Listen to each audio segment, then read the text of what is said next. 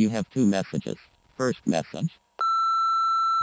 Hey man, it's Randy. Um, I just saw the 30 Pop uh, episode with uh, freaking Saved by the Bell, man, and uh, I gotta say, dude, how how how freaking dare you do something like that and not have me involved?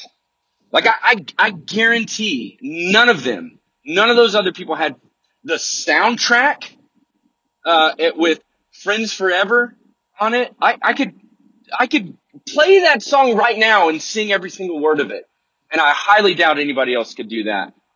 And, and the, I had the board game, man. Lit, I legitimately have a board game of Saved by the Bell. And somehow this got overlooked in the planning. So I, I don't know, dude. Have fun. I hope that podcast blows up. Great. All right. Second message.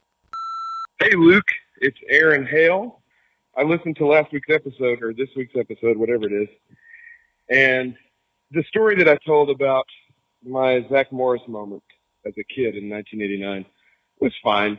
I wasn't super excited about it, but but I felt a little on the spot, so I had to tell something quick. But I have a better one if you want to use it on your show. Um, when I was a kid, my mom used to pack my lunch, as a lot of moms do, and she packed strawberry slices with powdered sugar as a snack in the lunch, which is a delicious treat. If you haven't tried it, you should. But the baggie of powdered sugar I gave to a friend who wanted it, who gave it to his friend. Long story short, a bunch of my friends started getting called down to the principal's office throughout the day, and eventually my name got called. And I remember walking down the hall and being like, "What did I do? What did I do today? I didn't. I don't remember doing anything wrong." And when I got there, in the principal's office was a line of my friends all around the room sitting there. And the principal was in there and he had his feet up on the desk and he was holding the baggie of powdered sugar. And I kid you not, it had a tag on it that said evidence. And he said, Mr. Hale, what is this? And I said, powdered sugar? He was like, you boys go back to class. It turns out some friend of a friend of a friend had it and was pretending to snort it like it was cocaine.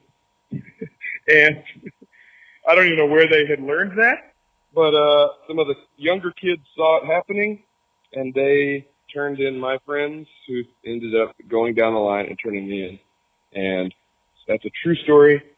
My I talked to my principal not long ago, and he remembers it as uh, one of the funniest things that happened to him when he was a principal. But anyway, long story. Just had to get it out.